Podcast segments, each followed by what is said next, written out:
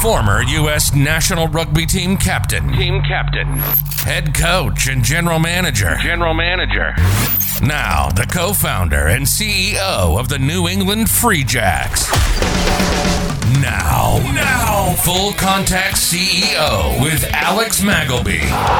Hey everyone, thanks for joining Full Contact CEO today. I'm your host, Alex Magleby. I'm also co founder and CEO of the high flying New England Free Jacks and Heritage Sports Ventures.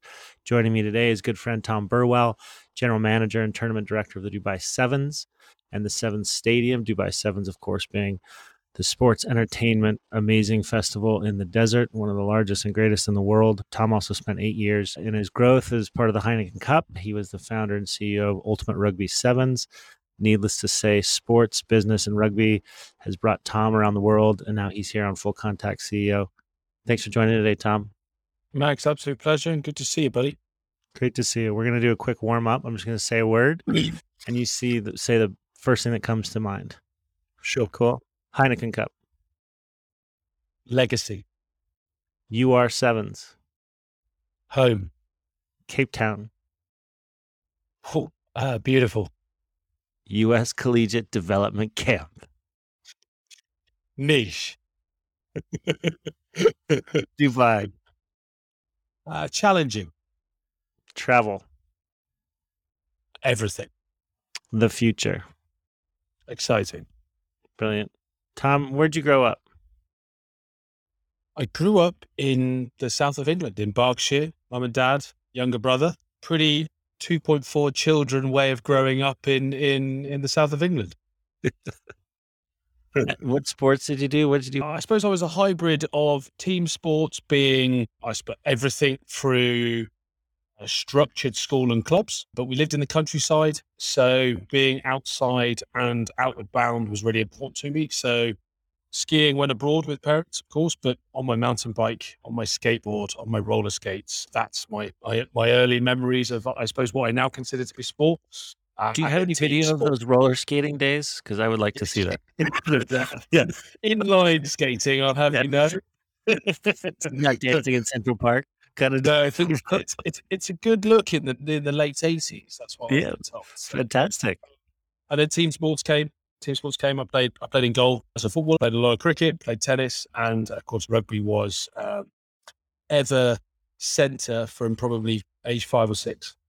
Are you still a prolific cyclist, right? I, well, funny enough, I suppose that's where I suppose the, the funny part of life. I, I, I, if I didn't live in a flat pan desert, yes, absolutely. But the cycle tracks through said desert are a little bit boring.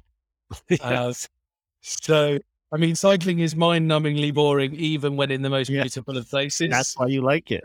yeah, yeah. Like solitude is good for me, but I mean, this is extreme solitude.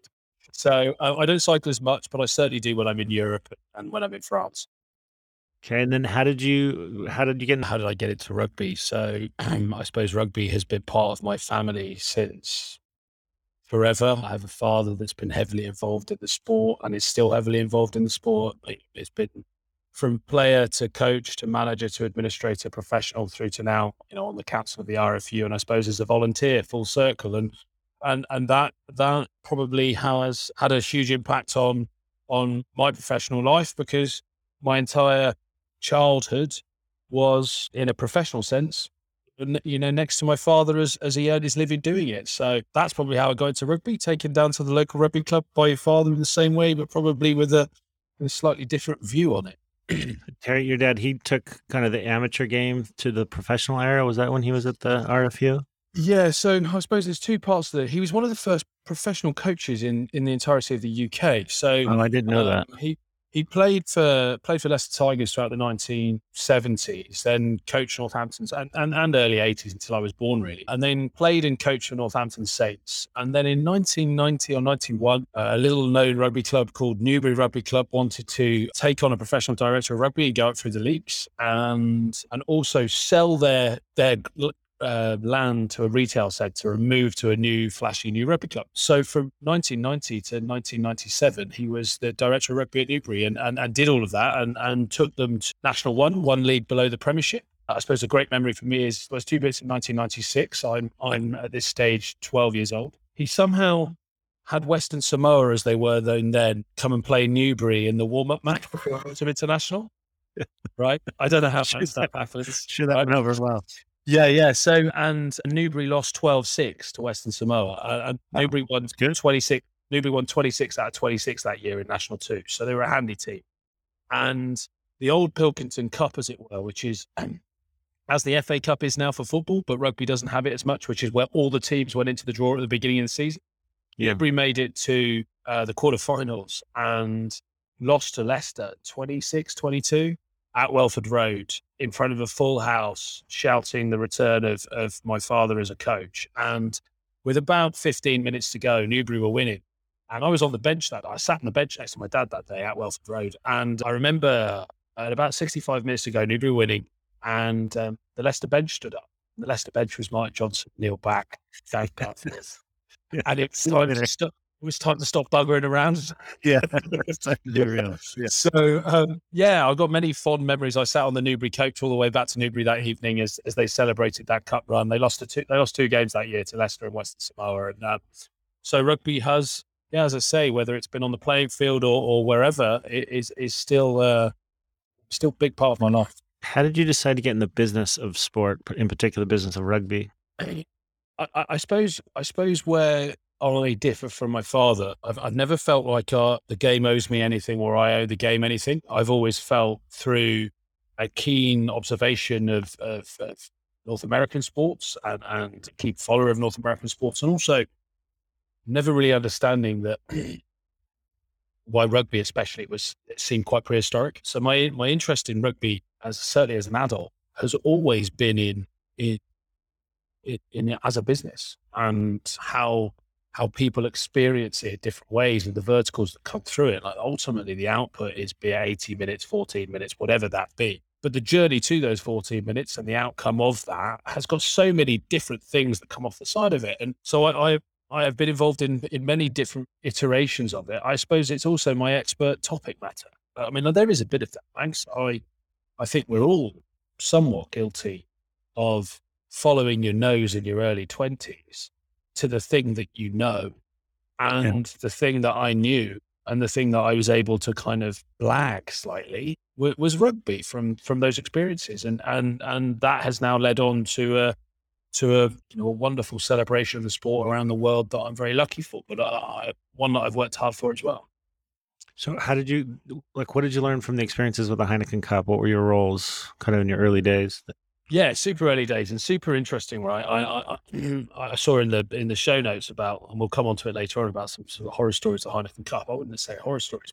The early days, it's still the early days of professionalism, right? So you know, before I left school in 2001, I went and watched uh, uh, Parc des Princes Leicester v- beat Stade Francais, and you forget that that's really only like five six years after the game's got professional. I then started doing things in the sport sort of 2003, 2004. Again, we're, we're less than a decade old. And I think everyone's fudging their way through it, right? You've suddenly got a partner like Heineken who's saying, right, we want blanket exclusive rights across all of the stadiums across six continents, six countries, one of which doesn't allow alcohol partnerships. The other which, so it's the H Cup, not the Heineken Cup. And, the, and then the others, well, every rugby club's primary partner at that point was a beer partner because Yeah. ultimately rugby clubs facilitate the sale of beers you know, and and there's me in my first role as a match manager going and ensuring that sponsorship rights are delivered as for Heineken, and everyone going, absolutely not. We better partnership with Guinness. Sorry. yeah, yeah, Yeah. Then, Yeah. You know, um, and we had this like blue tape that we had to go around and we had to tape up anything that was uh, in the exclusive rights category. And you go to somewhere like Northampton, which had got the Tetley stand, Yeah. and there'd be more blue tape than there would be anything else. You know, and there'd be like Piggy, who's he was the chairman, he played in the front row, played 400 games in the States. He's now the groundskeeper. You know, as you're putting up the blue tape, he's following around and taking it down. So, you know, the early days of, of what what I th- I suppose I thought was a high class professional sport, I realised the sport itself was on, a, an enormous journey still.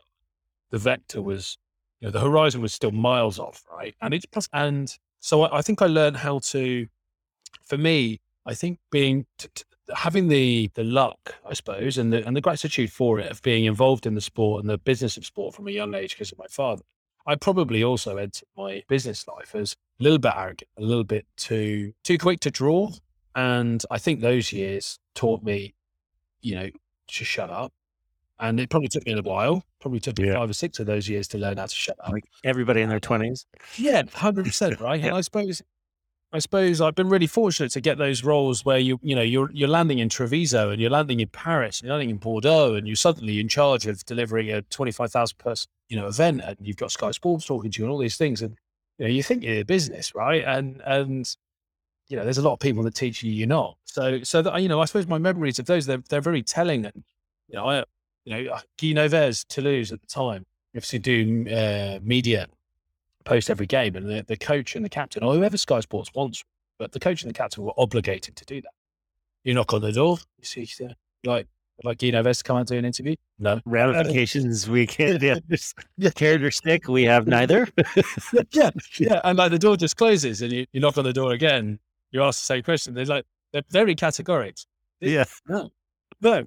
So once again, you're like, right, okay. So how do I go back to Martin Thomas, who's the director of Sky Sports at the time? So Martin, sorry, the answer from Guy Novès is just no. But I found somebody else on the corner on the street. I think would be great. Who is who is French? You know, at least. So What a fantastic education for you, though. Like that is, Hmm. yeah, yeah, a great layer.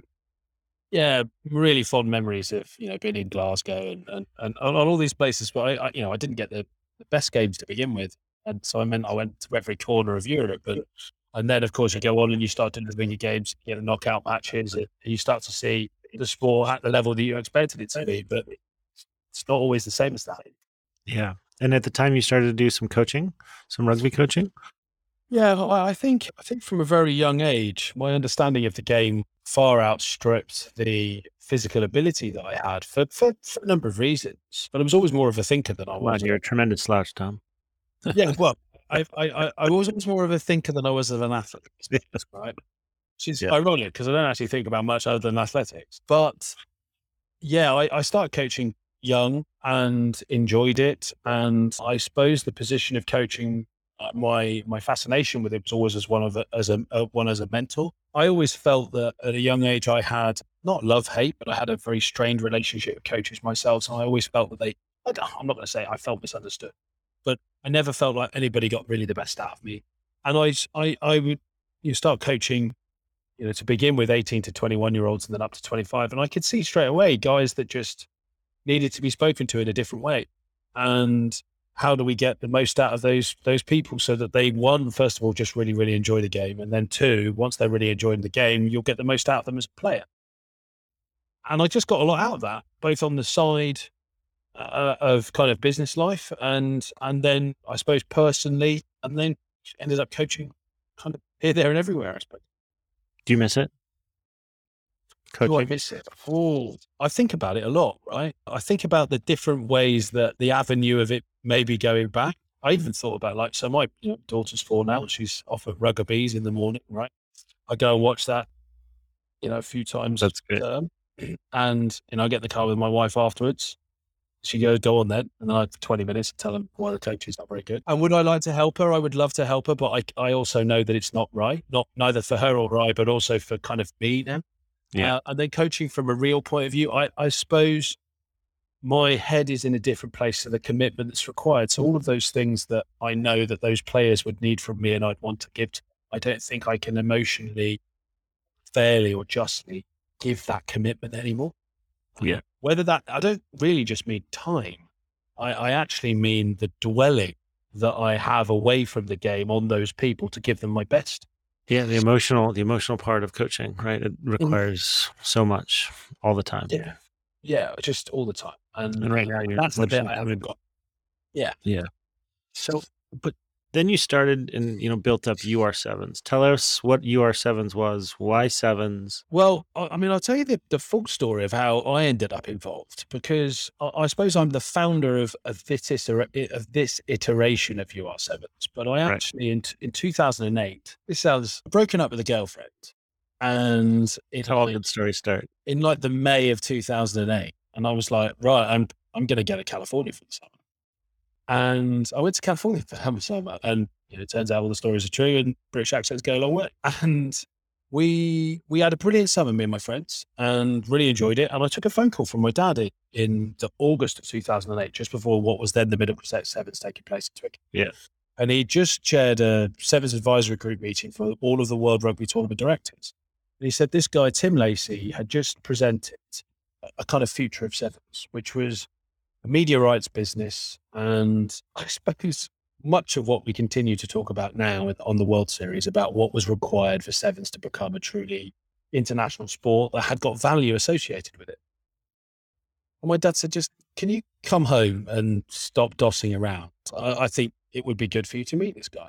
So I, I, did. I flew home and I met Tim and we went into business together. The the idea was to build a, a media rights business off the back of sevens, anticipating that you know, it was about to get the Olympic decision. It did. And we built the National Seven Series in 2009, 2010 here, fully televised on Sky Sports. Model was National Series players. So all of the players you see playing for England, Wales, and Scotland, plus a number of Premiership players sitting on top in a 12 team tournament, all under franchises, not too dissimilar to what you see the PR7s now. Fully televised, great model, uh, probably 10 years too soon. And we lost a bucket load of cash. We also, on the night before because the audience wasn't there yet or we were paying for production on the TV, right? So so our TV must was had too much risk in it. Yeah. Um and didn't then give the metrics of return for a partner to support the TV piece. And arguably, yeah. if looking back on it, we probably could have, should have not got addicted by the idea of television and actually built the live transactional piece and then taking that to television two or three years later. If I if I if I was to go back and say that, then that's probably the advice I would give, because yeah. we built the idea of four festivals. You placed this twelve team tournament on top of mass participation, not too dissimilar to what you see. And yeah. so transactionally, all four tournaments were great. They were at like destination summer venues in the UK five, six, seven thousand people through the door. Hosting model was that we we basically got the venue completely for free. The festival itself would take the bar take, and we would concentrate on almost like the worldwide sponsor partner piece. It's not just a similar again to what World Rugby do. Yeah. Um, and yeah, and the reality was is that we were we were we were hurt by a number of things. One was London 2012, not including sevens. So this amazing decision from Lausanne in 2009, and everything that took place in Dubai, the Rugby Sevens World Cup, etc. And then you then you're shouting about it, and every partner's like, "Great, great!" So it's in London, 2012. No, no, no, Rio. It's in Rio. It's they don't play rugby. yeah, and they're like, "Oh well, okay, sorry. Call us when it's actually an Olympic sport, not when it's yeah. taking place in the country that the Olympics is about to be, but it's not in the Olympics." Yeah. Uh, so that really hurt us at a local, regional level, and and we had investment from from from Disney, or well, actually ex Disney executives, and we were almost we almost pitched it, I think, three or four yards too far down the track, and and and didn't go small to get big. We just went in medium, and that then hurt us. I look at it now; the series now still exists. It's owned by the teams. The team, some of the teams still exist, and they have a they have four tournaments every summer and it's players compensated. No, so that's the model. So it's no, it's also in nowhere near the quality, right? So where we yeah. were, young Dan Norton and you know all the superstars, right? Where is it now? It's the best of invitational sevens. And I suppose the, the I suppose the last bit that really hurt us was I went and met a guy called Jon Varney, who at the time was the commercial director for Premiership Rugby, and he is now the CEO of Brentford Football Club in the Premier League. And I, went I pitched in the idea of how do we get the Premiership teams involved, and I, I think you're, you're you're you're naive to to not look at sevens as the Premiership. And two weeks later, Premiership Rugby and ESPN launched the JP Morgan Premiership Seven Series. Yeah, and they did it purely defensively, recognizing, hey, look, we don't really care. We're going to put academy kids in the program, but we know we can't let sevens go too far without our involvement. He called me. He was really honest. He's like, love what you're doing but we can't let you do it. And I yeah, think those so, two things. That is so like historically looking at that and lessons there. What's happening in the U.S. right now with MLR, and then what what Owen's doing with the PR sevens, which is great. How does that all play out over the course of the next couple of years? Which really begets the question: What is what what does what does professional sevens look like outside of this series? What should it look like? And I think it's dictated too by what does the series look like which is well, I think the challenges that the series has at the moment to then allow a wider sevens ecosystem is that the series is almost too big. You know, I know that there are Masters 1000 championships, but let's think, and there are major golf competitions, but let's think of golf and tennis as an example. They've got four tournaments that matter. Yeah. Each of them have four tournaments that matter, which then allows the ecosystem to have a Masters 1000 or a PGA Tour around it because you haven't got too many people trying to eat one. Yeah. We have a 10 series, 10 stop series plus the extra women's stops. So 12, 13 stops. We have got best part of $100 million in the ecosystem every four years.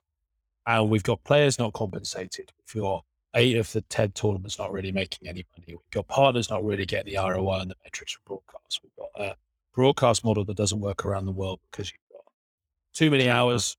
Yeah, too many hours and it's time zones and, and it's just too challenging. To package. Um, that's a really tough package broadcast wise. Really, really, really hard. And so I think, you know, there's a number of ways of looking at as from a broadcast piece first, but then the challenge of looking at a broadcast piece first is the most successful tournaments are ones that look at it transactionally and have huge numbers of people through the door. So if you change the format for broadcast, what impact does that have on the spectator? But let's assume that you shrink the series some- to whatever that number is Shrink the number of events. Okay. Yep. Yeah. between the number, let's say you shrink it between four and seven. You you also then shrink the number of teams on the series for men, especially. Let's say you go 12 and 12 or 12 and 8 across men and women. All tournaments are men and women double headers, so you don't split that out. Everything is is together, and it can all be played on one field. So you can go back to the fact that they, there is this one field two day tournament. Yeah. you've now got a bit of continuity, and you've also built some solid foundations. You also then can put a challenger trophy underneath it because you've you've you've cut your quality there, and you can drop that into the challenger. And, and if you build four really strong challenger stops, for me, it looks something like whatever the number of tournaments is, there'd be a finals tournament at the end of it, FedEx Cup style, which Yep. would ho- also host the FedEx Cup Championship for the challenger to go up, maybe the bottom four of of the like the one. I, did, is it the one you won, or is it the one you won when when Spain Spain came up? There was four teams at London that Yeah. competed. I think you were you were you were fighting to stay up, weren't you? We yeah we were we were able to stay up by a point. That's it. Yeah. Yeah. Yeah, that's right. And and Spain got up in in that Yeah. way. So if you if you can create some jeopardy about relegation, but you also have a series winner and then a finals winner to make sure that your final tournament matters, because quite a lot of the time our final tournament doesn't matter. We need the final game of the season to matter. And Yeah. even even when South Africa beat England in the final in Paris three three or four years ago, last game of the season, they actually won it. Right. So, you know, it's a bit of a so we've got to create that final tournament to have meaning, jeopardy, challenger, men and women. You've got a series that runs to it, and you've got a challenger series that runs to it. So you've now got So do you have a If you go- series winner in that model and a cup winner?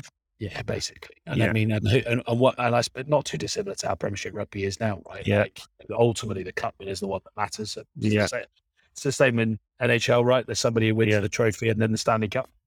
Yeah. and which then means that you've at least got you know eight challenger teams men and women 16 and let's say you've got 12 and 12 you've you've now got almost 40 teams competing but you've also only taken up six to seven or whatever that is five six seven tournaments a year and you've got the challenger so what you also then need to look at is a, is a franchise model that supports that Right? so those players are able to drop down and supplement their income at the what i call the more broadcast friendly competitions and those broadcast friendly competitions are the three hour hit outs on a Friday night at spots all over the world, which could be cities that don't, that are not able to host a Yeah. 28 team hotel model. I mean, like, you know, our, our budgets are enormous Yeah. and need, you know, huge underwriting. And that, but there are cities around the world that probably could get 10, 11,000 people to come on a Friday night for, you know, three, four hours, certainly in the big rugby playing nations. Yeah. Um, and, and what franchise model can you build into into that around the world to support the World Series? I think you know we've also got we've got to protect the Olympics, World Cup, I, I, Commonwealth Games. I, think we have to protect them, but I also think that they eat into windows of you know that they're, they're, they're not going to be part of the business. So Yeah. they actually just eat into the windows of of opportunity for certainly for the players. And I I also really strongly believe that the horizon needs to change commercially. So at the moment we live in, you know, quadrangles four years. We we move in all of World Rugby does, right? We you know we sit in like next World Cup's four years away, yeah. next World budgets, everything. Yeah. yeah, everything sits there, right? Like which tends to mean that partnerships, horizons, broadcast models, net investments. Like if you're making a loss for a period of time, you look at it over that. I also think you need to look at sevens over like a TED talk. And you need to go, right, what is the investment that's being made at the top, whether that's by World Rugby or whether that's by a HSBC or a partner or whatever that is. And our partnership models be based on strong KPIs that actually have a longevity to them. Because, you know, for, for me here in Dubai, we can look at that over a much longer period, and our partners can look at it on a longer period. We can do economies of scale that will help. At the moment, a four year deal means you have one year kind of, oh, it's a new deal, we're ready. Then you've got two relatively normal years, and then you've got a renegotiation. Yeah. That doesn't, that doesn't, that doesn't work. And, and, I, and I, you know, we're probably luckier than most. So, you know, that's, that's it for me. We've got to, we've got to shrink the top and to make sure that our quality across the board, that means that that's a better challenger, that's a better World Series, that's a better number of tournaments to give ourselves the opportunity to then build a really quality ecosystem around the outside. So, what does that look like? It starts at Dubai still in December and ends with, does it come back to a Dubai and it rotates almost like? I would do something like, I don't think it'd come back. I think if you if you looked at it at the traditional Northern Hemisphere season, so that is you know, across the new year, let's call it September to, to May. The reality is it's December to May. Yeah. Say you've got four, five tournaments spread across that period of time, and then you've got finals. I think the finals does definitely rotate. I think you've created the opportunity for, for tournaments to tender at a really high value and you get the very best tournaments. I don't think all tournaments should be on the same length contracts so that, you know, we're not all renegotiating at the same time. Formula One doesn't renegotiate its circuits at the same time. It madness. Yeah. So I think we should all be on differing levels and all with, with some pretty stringent KPIs. And then that, that, and I'm not talk, I, I, don't, you know, I don't want to talk out of turn here. I haven't spoken to anybody or have any understanding of what people may want, but let's say London decide that they don't want to be on the series, but they want to host a London Sevens every three or four years because they host the finals day. Twickenham probably sells out if London yeah. Sevens was only every three or four years. Be massive. You know, create I talk about it all the time in, in, in our business internally about how we're either trying to sell spots for the tournament or opportunities or experiences, create scarcity. And, you know, I think that's the challenge World Rugby did. So how do you create scarcity when ultimately at the moment it's 10 tournaments stick their hand up to go, hey, we'll host. There's 10 spots. So you've also you've also got to make sure you create some scarcity there to then also give the opportunities for these finals. And it might require some of World Rugby's money from from the World Cup to help with that. And it might also require some of the big partners that are in the rugby ecosystem to recognise that sevens could be an opportunity to apply in a different demographic space. I think it's creating scarcity across the rugby um, world is just yeah, that's that is a very good and succinct point of defining the problem currently in, in rugby around the world. Sevens, fifteens, twelves, whatever it's going to Hundred percent. I mean, I even see it with some of the things I see in the US. No. Yes. I, I, naming names, you'll know yes. what I'm thinking of. There are people all over the place inventing the sport in a different way. Yeah. Uh, and and and I, I don't I don't understand that. And I I you know there are tens tournaments in Hong Kong which have got legacy and they're fantastic. Do we need another version of the sport? But we've got a World Cup plus an Olympics. There's, and there's no media. There's no media behind it. That's the problem. That's the and, and, and, and if there was, then we're faced the problem. It, it doesn't solve the problem; it creates more problems for all of us. So, so yeah, I, I, I agree with that, and and and and recognizing that you know Dubai's been on the Women's World Series. The only tournament's been on the Women's World Series since the very beginning, and this is nothing to do with the equality conversation. This is just absolutely about the fact that sevens is the men and women's sport. It's an Olympic men and women's sport. It is that has that has no no separation. The women's game is in 15s is flourishing with its window being separate from the men's Six Nations window. Yeah. Sevens flourishes with men and women together. And, and, and actually, the idea that there's a Vancouver tournament and a, Lang, and a Langford tournament makes very, makes very little sense to me. So finding a way to make sure that the men and women are given, stay away from the word equal because that it's not about equality. This is just about the fact that our product is men and women and yeah. ensuring that our product is men and women at every single touch point is vital because for me, I sell that. Like I sell sevens, men and women are included in sevens. Yeah, I love partners, par- partners want to be that. And they, we wouldn't have got the Olympics if, if that hadn't been the case. Yeah. And it's good business. So speaking of good business, Dubai traditionally very strong tournament started in the 70s. Just take us through quickly the history of the Dubai Sevens. But what's impressed me is how well you've navigated through the pandemic years and what you guys created this last year as an entertainment experience. Uh, but just take us through that history a bit of what where why Dubai? Why is there an awesome sevens tournament, one of the best sports entertainment festivals in the world? Yeah, I, I mean, look, it's classic. There's Brits everywhere, right? And there's British military teams everywhere. And in the 1970s, groups of British clubs, expats, military teams started a tournament and it was on the sand. And it then got um, taken over by the Dubai Exiles, which is the oldest rugby club here. And they ran it until 2007.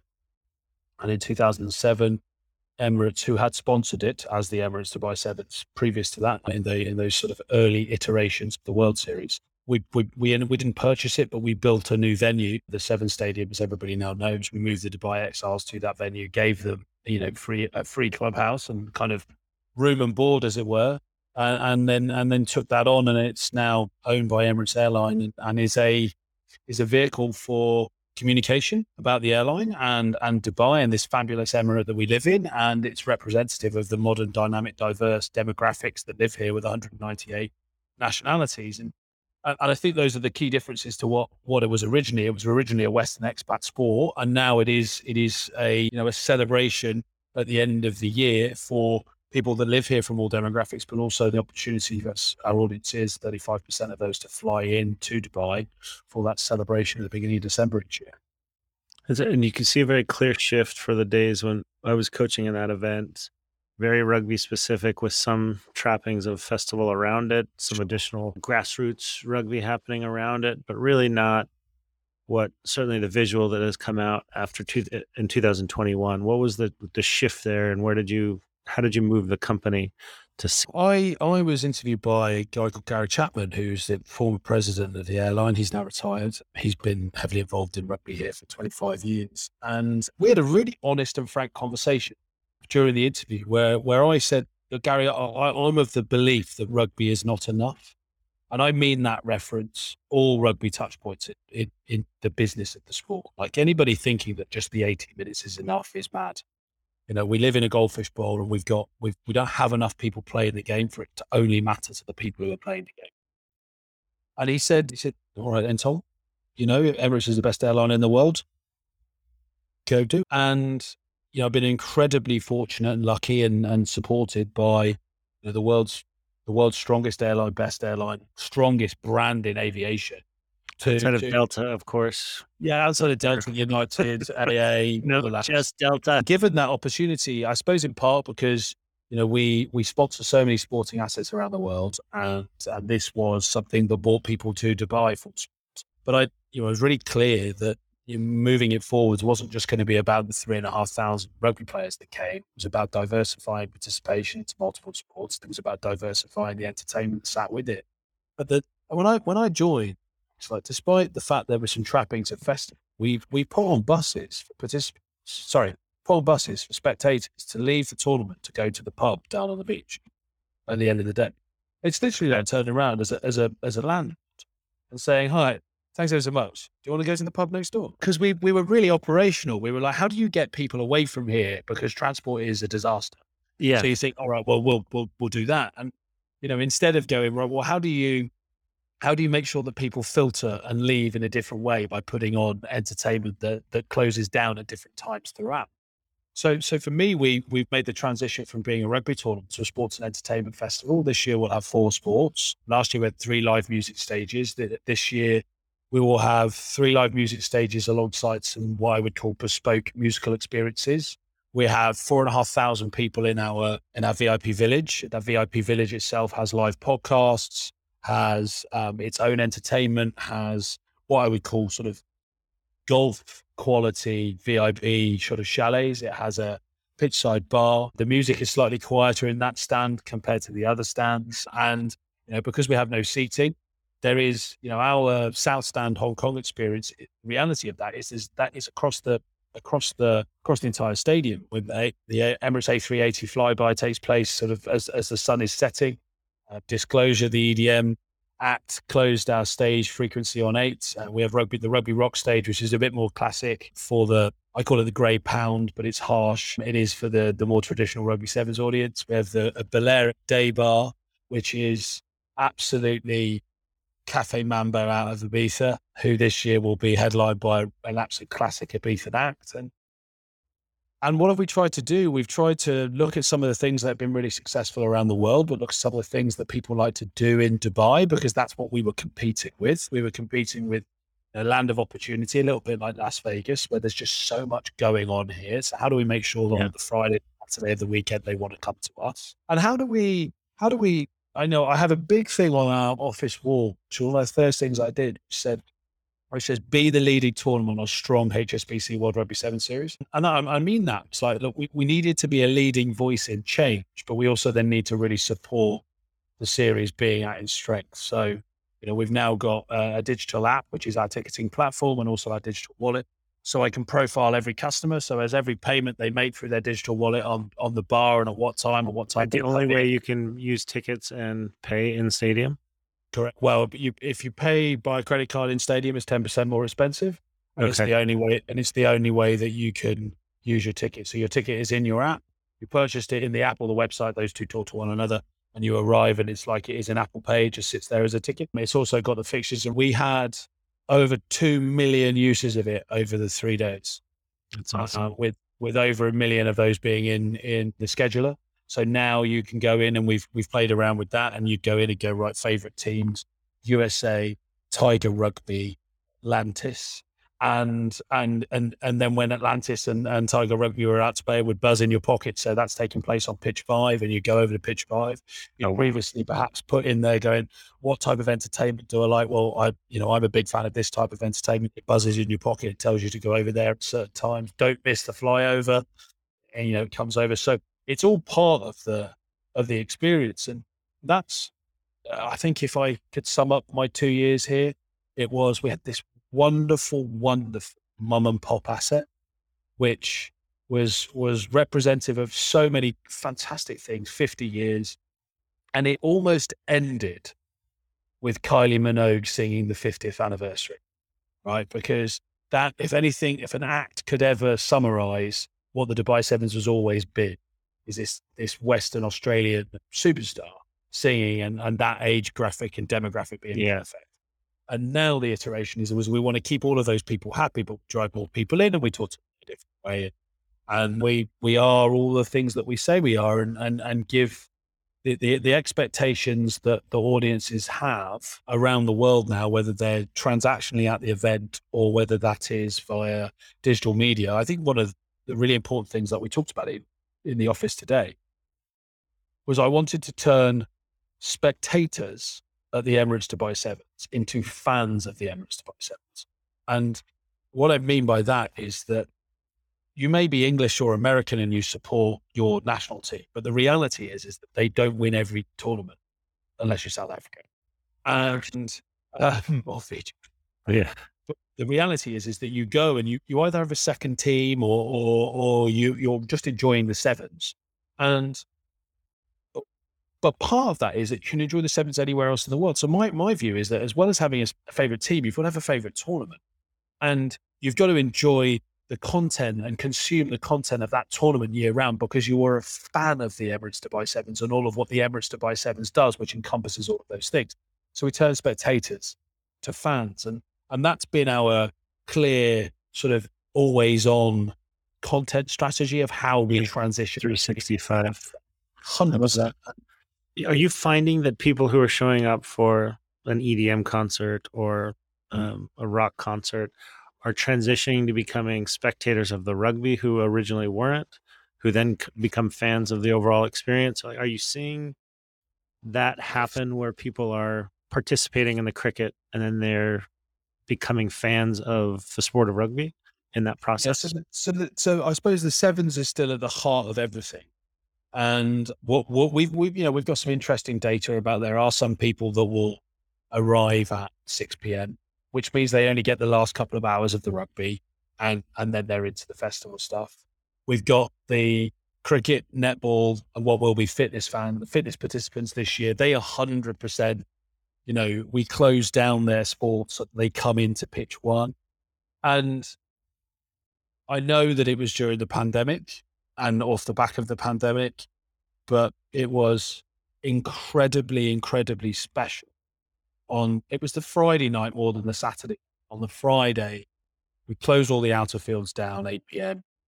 And you've got England, you've got GB, South Africa is the last game. Lights on. You're in the middle of the desert. You've got no reason why there are 35,000 people watching rugby sevens in the middle of the desert. And the place is booting off. You know, we've got our yellow DHL roof, we've got our blue Donata roof, our red Emirates roof. We look like a Lego stadium. We've got the drones up there, and I'm thinking, you know, I'm, I'm, I'm probably skirting a bit close here. You know, nobody said you got too far, but Yeah. I, I was like, and but the, the place was just rocking, and I'm getting messages from people going, "This is what it's supposed to be," and and people not just spectators, but I was getting, you know, the head of sponsorship for HSBC and the head of sponsorship for DHL going, "This is what it's supposed to." That's And awesome. I'm like, okay, well, we may be onto something. So I took them all backstage. So I took all the big wigs backstage for the EDM concert. And we looked out over there. There's 11,000 people on, on pitch eight and pitch seven. And it's just going crazy. And all of those people had been there when GB played South Africa. So, you know, whether that transition sticks is and makes you fans of rugby, there are people, uh, and, I, and I suppose the last bit I have on that, and, the way I'm inspired is that, that now Chief Revenue Officer and Fan Engagement Officer for World Rugby is a guy called Richard Heaselgrave. And he has come from the Australian Open in, in Melbourne tennis. And the way he surmised it, who Melbourne tennis is the most successful of the four majors, despite the fact that it's completely different. Really? It is. It has the most footfall. It has over a million people going through it over those over those two weeks. And and the reason it's the most successful is that they they look to themselves and say, well, we can't be Paris because we're not Paris. We can't be Wimbledon because we're not Wimbledon. We can't be the USA because we're not in New York. We're Melbourne. So we've got to be something different to our We've got to have I'm going to the tennis, meaning something different for each person. So that could be the person that wants a high class food experience. That could be the best kids. That could be the best concerts. For every single demographic within Melbourne and Australia, there was something there for them. And then at the core of it, they also then want to watch tennis. And that, that's kind of it for us. That we're not. That's why I took rugby out of the name of the of the of the brand. We are now the Emirates Dubai Sevens, not the Emirates Airline Dubai Rugby Sevens. That's because what I want people to say around the world is, "I'm going to Sevens," and Yeah. that be it. And you know, just at that point there, that's that's what it is. Now, what do you love about the Sevens? Well, you know what I love. I love that little speakeasy where you knock on the door and you go and open it, and it's a speakeasy. Do you really have that? Yeah, yeah, we do. And and and that's and then they and then later on they're in the stands and where are you? I'm in the DHL stand. Where are you? I'm in the Emirates stand. And somebody said to me when I first joined, said, Tom, in the in the early days of the Emirates Dubai Sevens, 20, 25 years ago, we'd arrive and oh, I wonder what they're going to do this year. And of course, when something's growing and it, it gets different every year, that's exactly what they did. But I had to recapture that. I had to recapture the imagination of the people that have been coming through the door. Like, and the big challenge is, is how do we do it again this year? And and Do it you know, bigger and better. that's all. You do bigger and better, but you know that's that's that's the fun of it. So yeah, we're we're we're we're we're really really really excited for 2022. I, we we were we had limited crowds in 2021. We were we were only allowed 80 percent, and I'd like to thank the UAE government because you know we went for a huge process there, but you know, Dubai has gone from strength to strength during the pandemic because we've dealt with regulations very very well, and reality is is that perhaps masks were supposed to be worn, but masks were not. And and I was turned, and we had a remarkably successful weekend. Yes. Very grateful to whoever I need to be grateful to. But 2022, without those things, I I am so excited to see that place. For, Fantastic. But a lot of the activations you're talking about are magical, but there's a lot of cost to those additional activations. How do you see that in the overall business model that you're just seeing such an increase in mm. audience that that revenue will return in time based on the cost? two bits. I, we have a long horizon on spectators. Okay. We have a longer horizon on spectators, I Yeah. which we we probably took even more so because of the pandemic, knowing that we were going to have restrictions on on audience, that we said, right, okay, well, the ticketing revenue vertical, we need to have a slightly longer audience on because we know we're changing, we know we're going to lose a few, we're going to gain a few, etc. We also didn't really have the data to make anything other than subjective decisions on that. But what I suppose we did know is that we were going to go to market to to our partners, which made up 45% of our revenue anyway, and go, we're now going to give you the experiences that that that we know you're going to get more out of, and we can prove that. Okay. So we, we, did mid to short term deals, some of which we did one year, single one year deals that we knew. So, for example, Beats on two, Balearic Day Bar. I'm literally on the side of pitch. Two. I knew that place was going to our biggest success. Yeah. And so we did a one year deal with Bacardi and that deal with Bacardi literally covered my costs. And, uh, and, and you over delivered for them. Over delivered for them, and then I've had a really fun negotiation. And, and, and he and and Ramsey, who who's the the guy from Bacardi, he he was brilliant. But on the on the Friday morning, he still didn't believe. Me. He still he's like I, I, I you know I just don't think people are going to come. I was like I promise you, absolutely promise you. And I walked in, friend of yours, Haskell was DJing on the Friday night, and it was uh, because of restrictions, the bar had a capacity of like 850. Could not move in there. You could not move in there. And like, That's awesome. Up, well, one meter audience, obviously, one meter gap. And yes. it, it, was a different time. Yeah. Um, and and and he and I looked at him, and I was going like this. You know, I was with myself, and I was like, "Show me the money, and um, He's like, no, absolutely.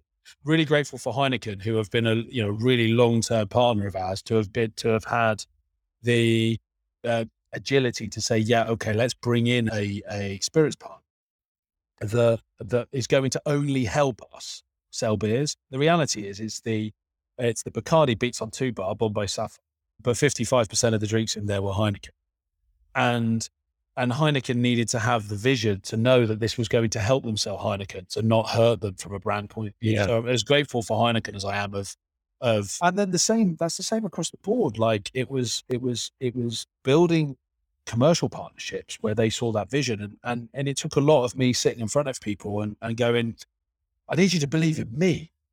Actually. I need you to believe that, that this is gonna work. And luckily the majority did. And those that didn't, we're now having really good conversations because it was like, look, if you don't want to be part of it this year and it's just too challenging and it's just too, I suppose, outlandish, that's fine. We'll just have a really honest conversation again next year after we've done it. And and that's exactly what we've done. And, and commercial revenues are up from a partnership point of view. They were already quite big, 70, 80% year on year. Wow. Um, that's awesome and and so so we are able to play that longer horizon on on on tickets.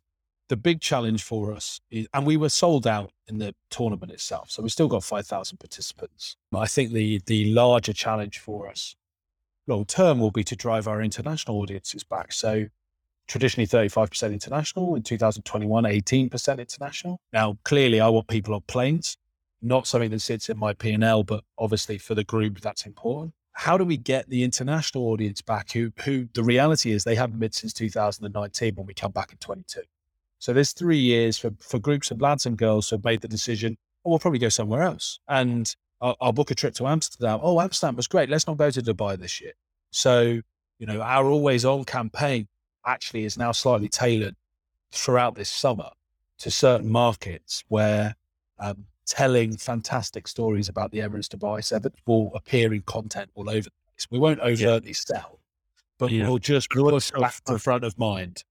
But serious FOMO when you look at what's happening with with your social media, which is fantastic. Yeah. If you were uh, just going back to the participants, the, the people yeah. who are in the cricket and everything else, are they paying to participate in those things? And does that include a ticket, or how do you? What is the economics of that? Yeah, yeah. So, so that was the bit that I was always confused about when I went to USA Sevens Vegas, and I understand why they did it. It was the, my great frustration. You know, I'd I'd go to play in Vegas, you'd pay your fifteen hundred dollars to enter the tournament, and then they'd be like, you need to purchase seventeen tickets now to enter the big stadium, which would mean that I would probably only go on the Sunday because I'm not going to buy three days of tournaments. So for us, actually, our model is that the entry fee is exactly the same as the spectator's ticket price. So Okay. Using dirhams, it's 475 dirhams. You're allowed 15 people in your team. So it's 15 times 475. And whichever way you now work it, they either they either play in the tournament and pay for it and they get their spectator for free, or they're spectators and they get their rugby tournament for free. It's brilliant. Uh, yeah, yeah. Yeah, and and and uh, you know we we we go live for registration on March the first each year. Uh, we go live for payment on May the first. It's first come first served to those that have registered previously, and we'll sell out on May the first. We sell out. Right. And you have a group that you just have a sports director kind of running that whole thing. Yeah, so we have a sports operations team, Simon Jelovich, who's a bit of a legend in in sports ops, and him and his team, you know, deliver. And I think the big thing for us is that when you come to Dubai as an invitation team, you you get the the experience of of, of a really really really top end rugby tournament. So you're on beautiful green grass. There's Great water there for you. There's five officials. The registration system is perfect. All of those things that you know, perhaps when you're at the mom and pop competition, you don't get because that means that you, I just want to go back to Dubai, and and and that's it. We you know we have 128 international teams come and take part in the rugby bit itself, and and, and obviously a lot in netball and cricket as well, and and 70 80 percent of them are returners year on year. So you know that says a lot for for for their rugby experience because if their rugby experience wasn't good, then the, rest of it's kind of irrelevant. Yeah, if you were, if you were so transplanting yourself to back to North America for a bit, because you know, Yeah, I'd love to. rugby here and Major League Rugby, and if you were running that, like you're going from a situation with Dubai Sevens, it's a festival destination singular event, effectively. Understanding you run the venue for the rest of the year, but that's the Sure. big piece of it. Now, kind of transplanting that type of Mhm. model, and you know, for us in the in the Free Jacks, we got eight matches we have to get through. Then we do that across the league. What what would you be doing? How would you be looking at it and, and making it a um, successful business? I've been watching. I suppose. I suppose rather than giving my two pence on what I would do, I, I, I'm I'm interested to converse about what I've seen. It's been great to see different ways of approaching, and certainly as an as a for international consumption, so kind of like the via the digital piece, and um, watching people that have not one been to America and watched rugby too, got any involvement in American rugby community idea of what it is, become fans of certain teams. Yeah. You know, yeah, I, I find that fascinating. Yeah. Like, if- I know nobody or that city, but you know what? It's the Austin Gilgronis for me. Yeah. Um, And you're like, Yeah. yeah, literally, literally why? Why isn't just Um, everybody fans of Free Jacks and that's it? Yeah, that's it. That's it. Like, Or, or be like, or at least base it on cities that you that you have a, a, a feeling for or a knowledge of, and you know that. Funny enough, for me would be would be like Boston, New York, LA. Right? It's the Yeah. traditional sort of triangle. You'd see those audiences drift towards those places. But it's been it's been interesting watching the the the Giltinis, obviously, who have gone, you know, big name, cool kit. But I find it strange to then go put yourself in the Rose Bowl. So I'm like turning it on. I'm like, cool. Well, rugby has no fans Yeah. because that that's my takeaway. Now I understand. Doesn't say that for college football, right? Like it's a big old stadium. It's a, and then I and then I watch some of the things that you guys have done, and also the arrows. I'm intrigued by the arrows because I think the arrows rally, rallying around community there in a similar way to the way you have within a, a Canadian environment, given the challenges they've had by by playing Yeah. away for most of their time, is is really fascinating. I, I think I think much to I w- if I was if I was playing in that space, I for me I wouldn't be able to resist there being two clear verticals. There would be the clear transactional, everyday client community. I need to build a community that that for eight times a year, this is the, the this is the best experience. However that experience transpires, how do you get somebody to buy a four pack of tickets so they come to four home games? And what are those? Yeah. In a similar way to know, how do you get if a, a baseball team? How do you get somebody to come 20, to, 20 times of the eighty-two times? Yeah. and that's got to be transactional experience. It's got to be more than the rugby. It's got to have. It's got to attract groups of people, not individuals. It's got to bring together an experience and the culture within six to ten lads with wives. It's got to attract families. It's got to. It's got to be quite wholesome. I think from the from the outset. But then I think there's another very very clear vertical that if you just concentrate on that and don't concentrate on the digital consumption from an international piece about how do you make your brand cool, not just at a local level, but an international level. Whether yeah. that's niche, cool, how that stands out, however those things be, you almost need to separate those two bits because what I need to be able to know is that if I land in Boston on any given weekend, I know what a Free Jacks experience is going to be and how you've yeah. spoken that and how you've made that to me. I don't I think there are some teams, and perhaps I follow teams that I know of people a little bit more yeah. than others. But, uh, you know, some teams, I'm not sure I, I know what the experience is going to be. I, I think I know what the experience would be in Seattle, and I think it would be yeah. great. Likewise, I know what the experience would be at the Giltinis, but I'm not sure I'd go for any other reason other than yeah. the fact I think they're quite a cool brand. Yeah, I, have I've really enjoyed the Free Jacks representing a region because that has obviously truly been successful for the Pats and yeah, um, for the Celtics, and it the Reds clearly, yeah, it's clearly something that that works in Massachusetts and and and the, and the New England versus the world. Like literally, that's the mindset. I I had a I had a fantasy American football team called the Real England Patriots, and um, and that's because I was adamant that there is only one England. Yeah, there is. So I'm just incredibly naive. Yeah. yeah. Um, so yeah, and, and, you know that regionalisation is, is, but how do you make that regionalisation then cool for me? And that's what yeah. You know, the Celtics were able to do through people like Larry Bird, right? Yeah. Um, and Tom Brady is re- the reality of what Robert Kraft and Bill Belichick have yeah. done is that they won championships, which is why they made them relevant.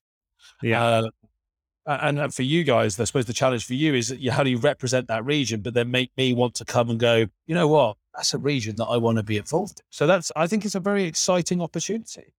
That's really well said. It's super well said. I mean, just thinking about our Instagram for the last 30 day growth was 13.9%, which is crazy, which is awesome. Yeah. So, that's awesome. But, but the, the feedback, you know, I'm giving my team on that too. Sometimes it's too much rugby and there's yeah. there's a lot of other groups that really don't know rugby. It's like again back to the fishbowl and the echo chamber. Yeah, that's only going to take us so far, and getting out of that is really really important. And if it's, and it's uh interesting, it's really interesting for us, mate. What we found is despite despite all of this being about giving more experiences, the feedback and the surveys, and we've got huge exit survey data because of the app, was that people come for the rugby. And and then they stay for the other things and they return for the other things, but they don't come without the rugby. And then we try to kind of do a piece of work where we take that transactionally as a kind of guest to move that into a digital cons- consumption piece. And it's actually similar, despite the fact that by far and away the most successful thing for us was frequency on eight with disclosure on that stage. The content that we push about disclosure does not engage nearly as highly as some of our more defined rugby content that is yeah with a context of of disclosure. So, yeah. you know, we can't go too far down that channel because people are like, remember who we are. We're rugby fans that like that. And even if you were a person that came for the EDM, you follow another page for EDM. You don't follow the Dubai Sevens. Yeah. So, really so recognizing those two pieces and, and also knowing who you are and knowing your voice and having truth behind your voice. And this great girl, Alex Cook, who has made content her own. And we we we went through a bit of a slow period. We lost a lot of our audience in between December and January because people transactionally followed us for the event. And so if I just use Instagram alone, we had we finished. So when I joined, we had thirteen thousand followers. When we finished the Dubai Sevens in 2021, we had 28. And, uh, and then we dropped 26 mid January, and now we have 32 and a half and and and we it, it was like, it, and I said to her, I said, "Don't worry, in January we're gonna drop these people off. We just need to go back to remember what our digital voice is in that quarter. It's always different to be in the billboard that we are in the fourth quarter. Yeah. So uh, yeah, super excited, mate. And as ever, you're still following my nose and still, um, you know, still you know interested in opportunities around the world and intrigued by what's going on elsewhere but but loving Brilliant. life loving life here yeah, quick rapid fire. Best rugby destination besides Dubai? Besides Quincy Stadium, Veterans Memorial Stadium for the Free Jacks? Oh, best rugby stadium or best rugby destination in sevens. Then if it's not in Dubai, it's South Africa in a final in Cape Town. It's a test match. Brilliant. Yeah, that's brilliant. Best night out? The Mykonos, Greece. Okay. Anything behind that? Yeah, I'm a raver at Heart Mags, and Ah, I, can't. I can't, can't drop it. Yeah, it's brilliant. You'll be there at 50. That's awesome. Any Heineken Cup horror stories that you can share? Uh, I just they're not necessarily horror stories, but I suppose we we had we had two two travel not disasters, but one there was so much snow one year in Europe that a lot of the Sky Sports commentators would go and do a Friday night game, then a Saturday game, and then a Sunday game across Europe. They'd be on and off planes, and there was so so so much snow that you couldn't get out of the destinations that you'd land. So I just I just remember uh, spending the entire time on, on kind of phones and supporting Sky Sports of like, how do we get Dewi Morris to Glasgow? You know, he's in Treviso. Oh, Matt Perry's there. He'll do some commentary. So I, I, re- I remember like the desperation of because you know trying to get 24 games televised across the weekend. Was Yeah, was huge tough. challenge. Especially if you're on Uh, location. Yeah, on location is hard. So you know, obviously two fixtures. One sticks out. This um, Bloodgate. I was at that game, and also when Jamie Cudmore. Was the. Bloodgate, was that known live happening in a live moment or did it all after the fact? It was it was it was it was it was very soon after the fact. So like the, the card tumbled quite quickly, and then the Jamie Cudmore getting hit by black mm. wasps, and then I you know I just got some really fantastic memories of of, of finals and, and just being in France and the culture of it, and being in Italy, and as as like a as like a young man, and my father was great French friends, and we now both live in France, right? So we're Francophiles, but he always used to speak of this French rugby culture, and this French rugby culture being very open armed and and very warm and very laissez-faire about the sport itself, which is kind of always where I've been. And and I I just remember being in you know Biarritz, which obviously now very Yeah. close to me, and, and and Toulouse, and Bordeaux, and these places, and it just been like, wow, this is awesome. Like, and Yeah. a glass of red wine and some cheese instead of somebody who would go say have a yard of ale. Yeah, I Yeah. mean, it's just way better. It's awesome. Um, when's the next place to Mykonos? Uh,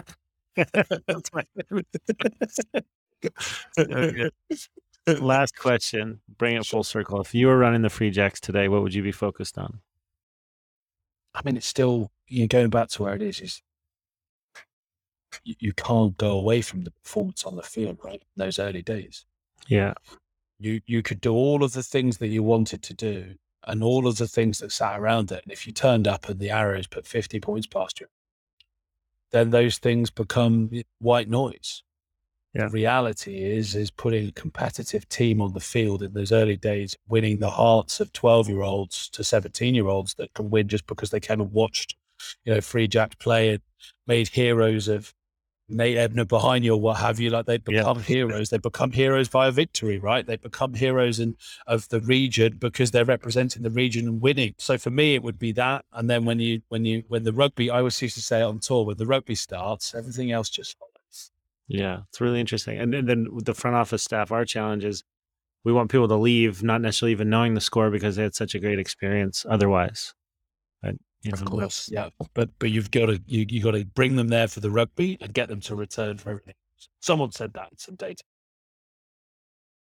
Tom, how do people get a hold of you? You know, it's Dubai Sevens is the handle for on social media for for Dubai Sevens, right? Yeah, for all of them at, at Dubai Sevens across across every amazing Instagram and TikTok channel. Come and have some fun with us. And as we say to all of the other tournaments, it's it's pleased to see them get something back on because it's been boring at the top. That's brilliant. And how do people get a hold of you? Tom Bowler Sevens on Instagram and always very open for any form of a conversation about just about Tom, brilliant. So good. And you're just doing awesome. It's great to see the, the changes that have been made and how much the event is flourishing with your leadership. Thanks, everybody, for listening to the latest episode of Full Contact CEO. Stay tuned for a slate of exciting guests in the world of sports, business, and, of course, rugby. Don't forget to subscribe and make sure to follow us on Instagram, Twitter, and Facebook for all the latest updates. You are Sevens Championships, U.S. Collegiate Development Camp. Awesome. Thank you so much. yeah, mate, no worries. Thank you. Brilliant.